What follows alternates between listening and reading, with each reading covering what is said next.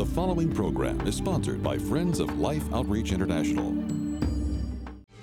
Coming up on Life Today, Bible teacher and author Beth Moore explains that when Satan has his way, people are out of control and out of community. Let me tell you something. Satan wants us to think that there is a territory so dark and demonic that Jesus will not bother to come and conquer it.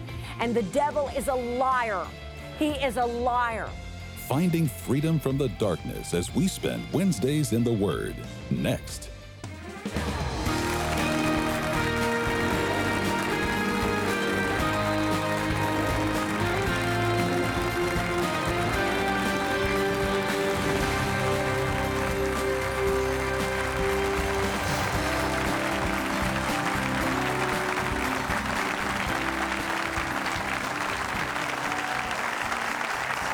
Are.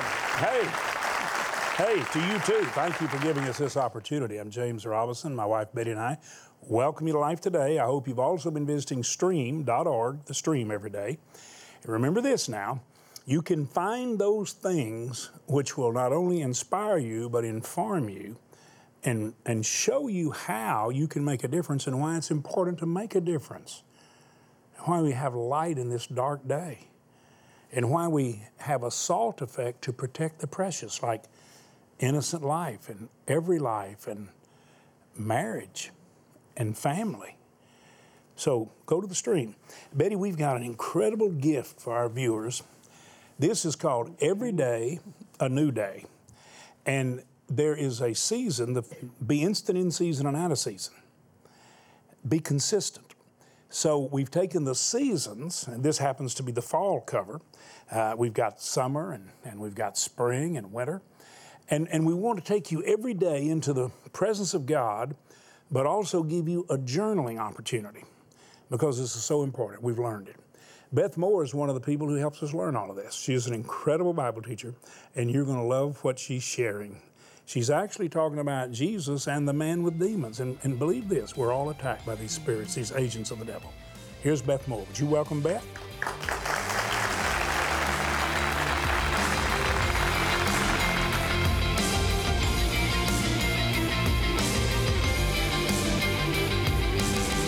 Well, number four is this where Satan has his way, people are out of control and out of community. Where Satan has his way, people are out of control and out of community. I am praying that in our present series, somebody is going to get some hope for going through what you would consider to be your worst case scenario. Because truly, we're looking into Luke chapter 8 at what is a worst case scenario when the enemy has systematically come for everything from A to Z in this man's life. He has got nothing. He lives around the tombs. He has absolutely lost his mind. How do we know that? Because by the end of the narrative, we're told he's in his right mind. Well, the only way you get in your right mind through a healing is that you have been out of your mind. And listen, I know what it is like to be out of my mind. That kind of season when you think somebody has seen me act like an idiot. Anybody? Anybody? Listen, it says in this narrative, in, in verse 29, look, look at these words. For he had commanded the unclean spirit, this is Jesus commanding it to come out of the man, for many a time it had seized him. He was kept under guard and bound with chains and shackles, but he would break the bonds and be driven by the demon into the desert. Now, I just need a couple of you. Just this, this is a nice heavy chain. You kind of hear it in my microphone? Just, I want you to imagine that you have got the strength to break that thing. I mean, would you? What kind of demonic activity would it take? How out of control could you possibly be that you could break the bonds put on you?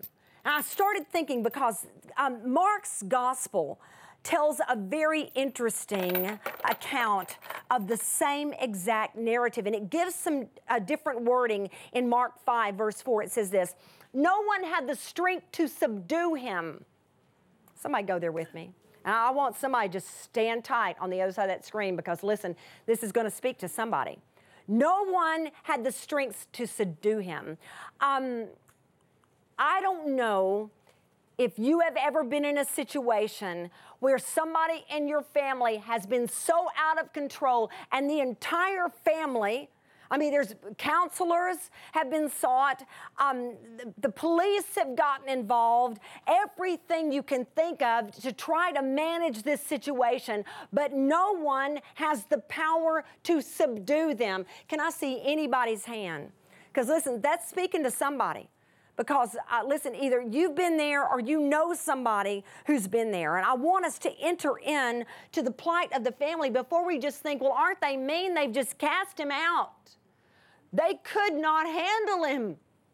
Anybody I've got a really good friend that has got an 18 year old that has turned their lives entirely upside down. They cannot subdue her.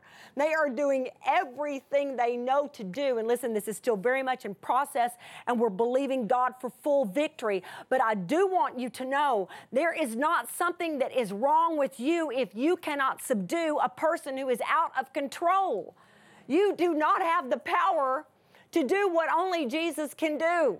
And sometimes you've just got to raise up your hand and go, I got to have some help because I got somebody on my hands I cannot subdue. Anybody? I do not have the power to subdue this person. I love this person. I would do anything that I could. I lack the power, the ability to subdue this person. So there he is out in the tombs. Somebody listening, somebody watching knows what it's like to try to rescue someone from hurting himself or herself and have no strength to be able to do it.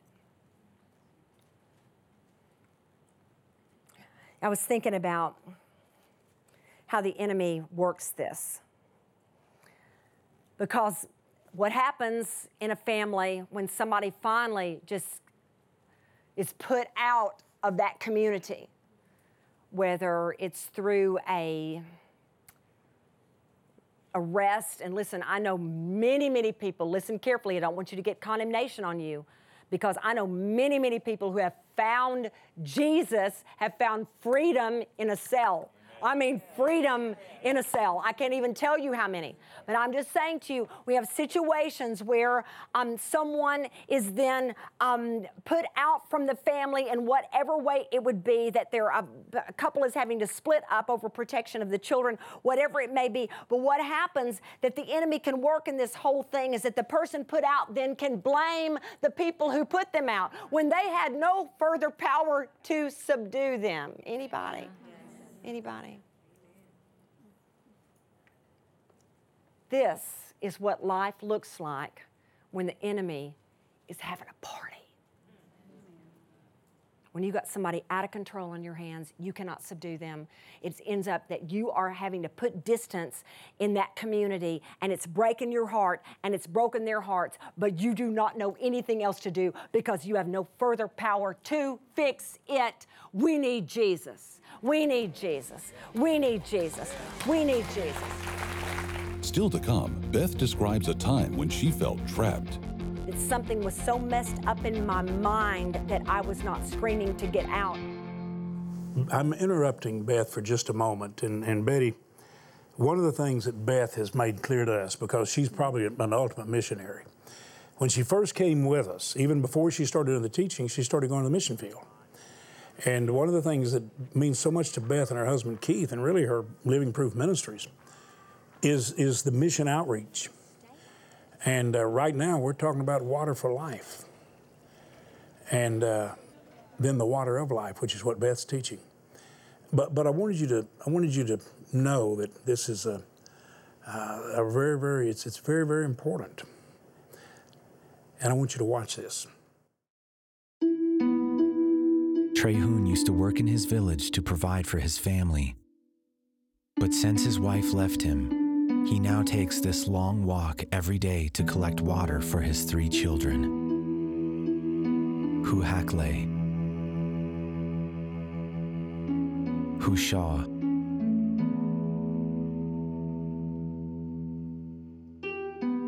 and Hukam Fake. When our mission team learned of Trey's story, his children literally stole their hearts.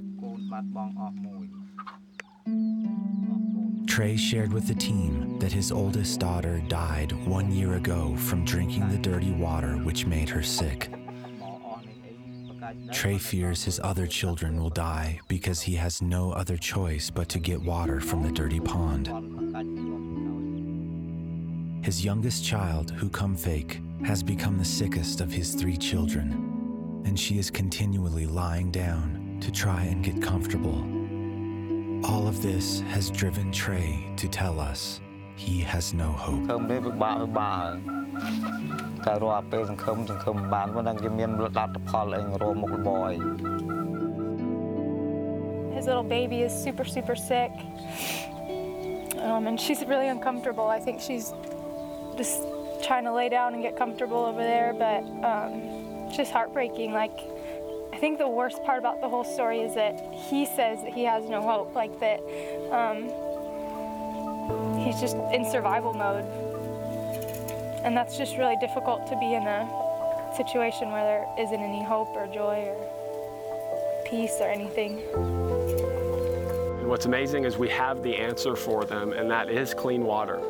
And we're asking you to please help us be able to bring life giving water to this family and to other families and villages around here. Please partner with us and help us.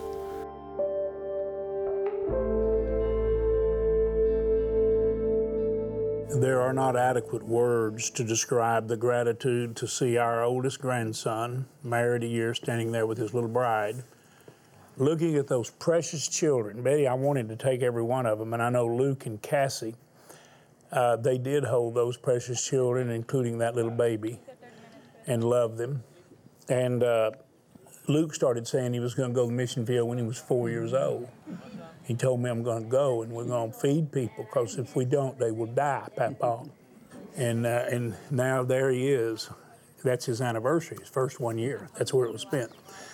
And uh, for Cassie, they said she won everybody to Christ in Cambodia that had two legs. She was after all of them. And there they are loving him. And what he's saying is, we can do something for that little family. Betty, they don't have to keep drinking that filthy water and seeing the child sick. And for him to say he has no hope, and you and I know that hope is watching right here. Hope rises up in our heart and then is expressed through loving hearts, and we give the hope. Well, James, I know there's no greater heartache than a parent watching their child suffer and know that every moment they're in pain and they can do nothing. There are some situations where we can't do anything. We can love them and be close to them. But there's this situation where something can be done, and we must do it for the sake of these precious children. So I hope you will feel it in your heart to want to help. Let's make a difference. Let's, let's drill the water well so that these people can have an opportunity to offer something good for their children clean water that won't hurt them and kill them in some situations. Well, I, I guess I feel like that, that, that I knew I'd be talking to the answer. I'd be talking to you. But you, you're a hope's answer. You're the answer for hope. You really are. We, we together. And I can just already tell you because Betty and I will do it, and I will tell our grandson, we'll, we'll drill a well. Betty and I will drill a well right there. We started years ago when we started drilling wells. We said, God, every time we come to drill a well, please help us. And, and when we first started, we couldn't drill a well. But then we got where we could drill a whole well. They were 3,600. And then the price went up because the cost goes up. And now it's 4,800. We'd be able to hold it there. But we, will we'll, we'll do that. And I Luke and Cassie can hear that. They're going to get a well. But we need to drill 500 wells in situations like that with precious little children like that and parents like that. And I believe with all my heart you want to do that. We have some beautiful gifts to send you to say thank you. This is a devotional guide for every day and a journal. Every day a new day. You're going to love this. And uh, it's divided by seasons of the year. And then the Jesus, uh, Names of Jesus pin set, uh, two pins that are just beautiful. And then the uh, incredible uh, painting by Thomas Kinkade, Forest Chapel. We send those gifts to say thanks, but that's not why you give. I don't believe any one of you, I don't believe one of you give to get. I believe you give because it's a blessing to give life. And we're going to share them water for life and tell them about the water of life. And when they see love, they receive it because it's so real to them. Would you right now go to lifetoday.org? Or would you dial the number there on the screen and take your bank card, use it like a check? That's how you should always use it. But I want you to make the largest gift you can. Remember, $48. And this is where most of the money comes for the wells. People who give $48 and others join. And, and, and that gives 10 people water the rest of their life. That's how it breaks out. 144, 30 people. Somebody gives 1,200, three people join, we got a well. 2,400, another person joins, we got a well. At any level, see, there is no area too great or too small if we just do what God put on our heart and what we can do. If you can give a well, I know you'll want to. And I believe you will. So would you please reach out and touch someone's love right now? Dial the number. Go online, lifetoday.org, and make that gift. If you write a check, please call the number and tell us you're putting it in the mail. Would you do that? And thank you so much for doing it. Every day, millions of children are forced to make a dreadful choice drink filthy, polluted water filled with deadly disease, or die from thirst. No child should ever be faced with this decision. The good news is there is a solution. Mission Water for Life is one of the most exciting and viable demonstrations of God's love in the world today. Suffering can end because clean water changes everything. With your gift today, we can establish and drill 500 water wells for remote villages in over 12 different nations. Your gift of $24 will help provide clean water for five people. A gift of $48 will help provide for 10 people. $72 will impact 15 people. And $144 will help provide fresh, clean, disease free water for 30 people for a lifetime.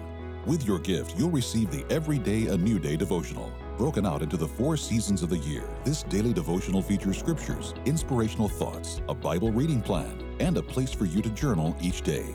With your gift of $100 or more, you may request the Names of Jesus pen set, one inscribed with the names of Jesus found in Scripture, and the other reflecting the gifts of the Spirit. Finally, please consider a gift of $1,200 to help provide water for 250 people, or a gift of $4,800 to help sponsor a complete well, and request this beautifully framed canvas print of The Forest Chapel by Thomas Kinkade. Please call, write, or make your secure gift online today. People need Jesus. I need Jesus. I need Jesus. This is your situation. You cry out to Him. You ask Him. You come over here to what may seem like the opposite side. Listen, there is no opposite side to Jesus. He just goes. He just goes. He goes against the opposing forces. He goes. I, I, started thinking how much violence would be an undeniable part of a world or environment in which Satan held full sway. Wouldn't you agree with that? Violence, pure violence, an earmark of an environment where Satan has his way. I was reading today with horror online about a place, a violent place in the Middle East where they are. I, I, hate to even bring this to you, but I want you to understand the full measure of what we're talking about in Luke chapter 8 and when the enemy gets full sway, beheading women and children and keeping, I'm sorry, go with me here because we, we better be rising up. And we better be praying and we better be crying out that this is wrong and must cease keeping their heads for trophies. God help us. God help us. The violence of the day that we live in, and we're so exposed to it. And surely this is one reason why Mark 24 or Matthew 24 rather tells us that in the end um, of times that hearts will grow cold unless we guard our hearts. Violence. Thinking of when Jesus said, "My peace I give to you." And I want you to hear the declaration of the enemy My chaos I give to you, my torment and my fury and my turmoil. That's what I would give to you.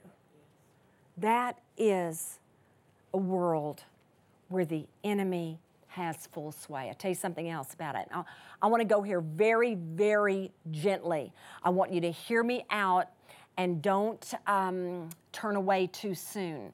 Listen, the homelessness in this world, people, I, I have worked with people in shelters, as many of you have. The tragedy of people that do not have a place to go home.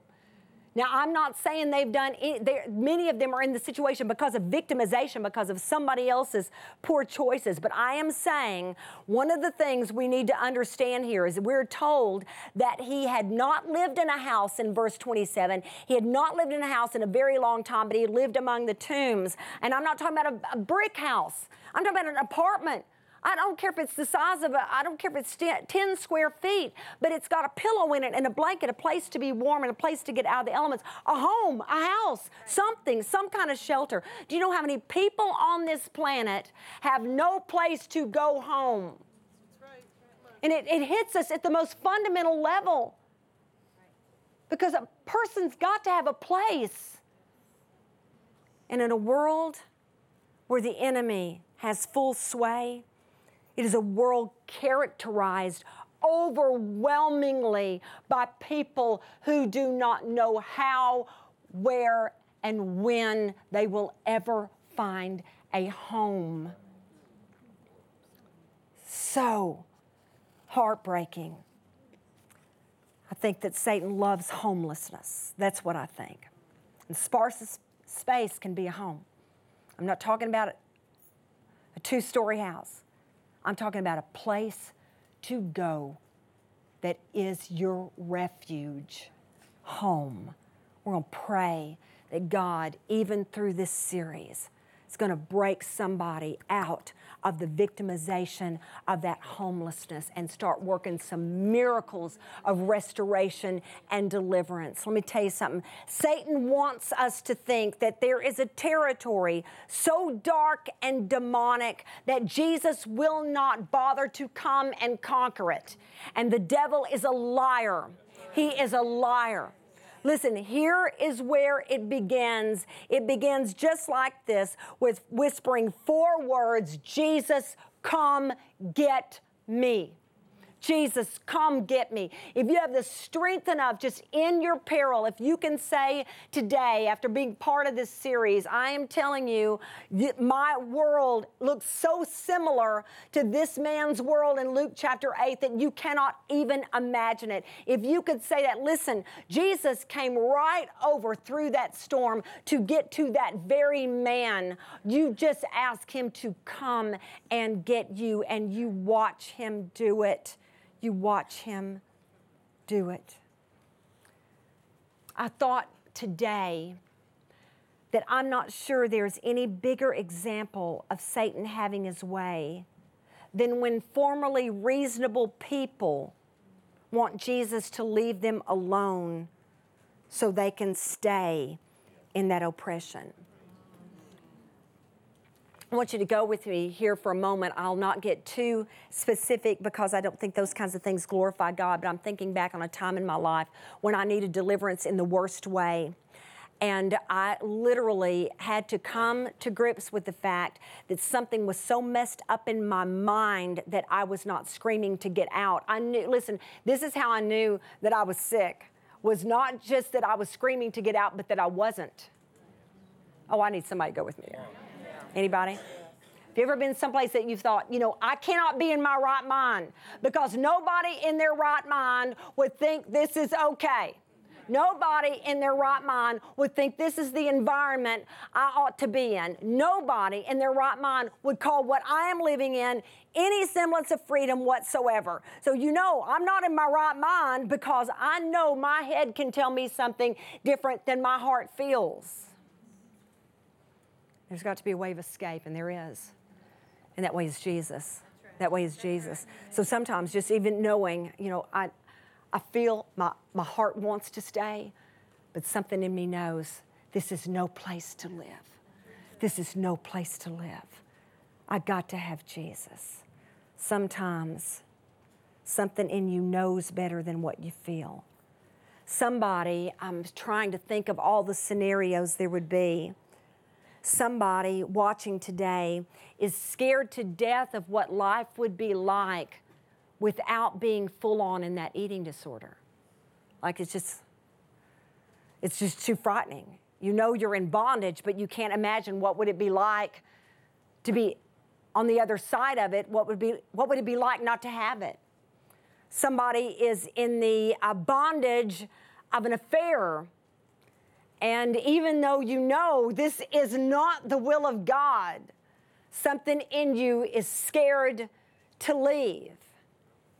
Scenario after scenario, somebody is in a criminal lifestyle and still just clinging and staying right there where the enemy is tormenting you.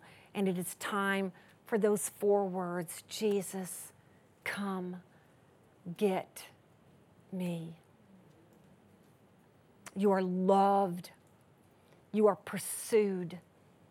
Even the fact that God has managed to have you right here right now to hear that message. Know that He loves you and has come for you, and it is time for you to stand up out of that bondage.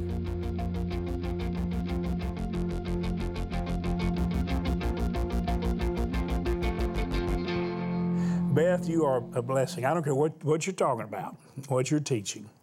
You hit home. Father, thank you for the incredible gift. Not only in Beth, but the gift of your love and the liberty and the freedom that you offer in Jesus' name. I hope that you will get every day a new day and experience a new day every day in the Lord and get the uh, names of Jesus pins. They'll be a blessing to you. The uh, Forest Chapel, uh, beautiful painting. And know above all, you're helping us share water with those who so desperately need it. Water for life but ultimately pointed to the water of life. God bless you. Thank y'all for being here.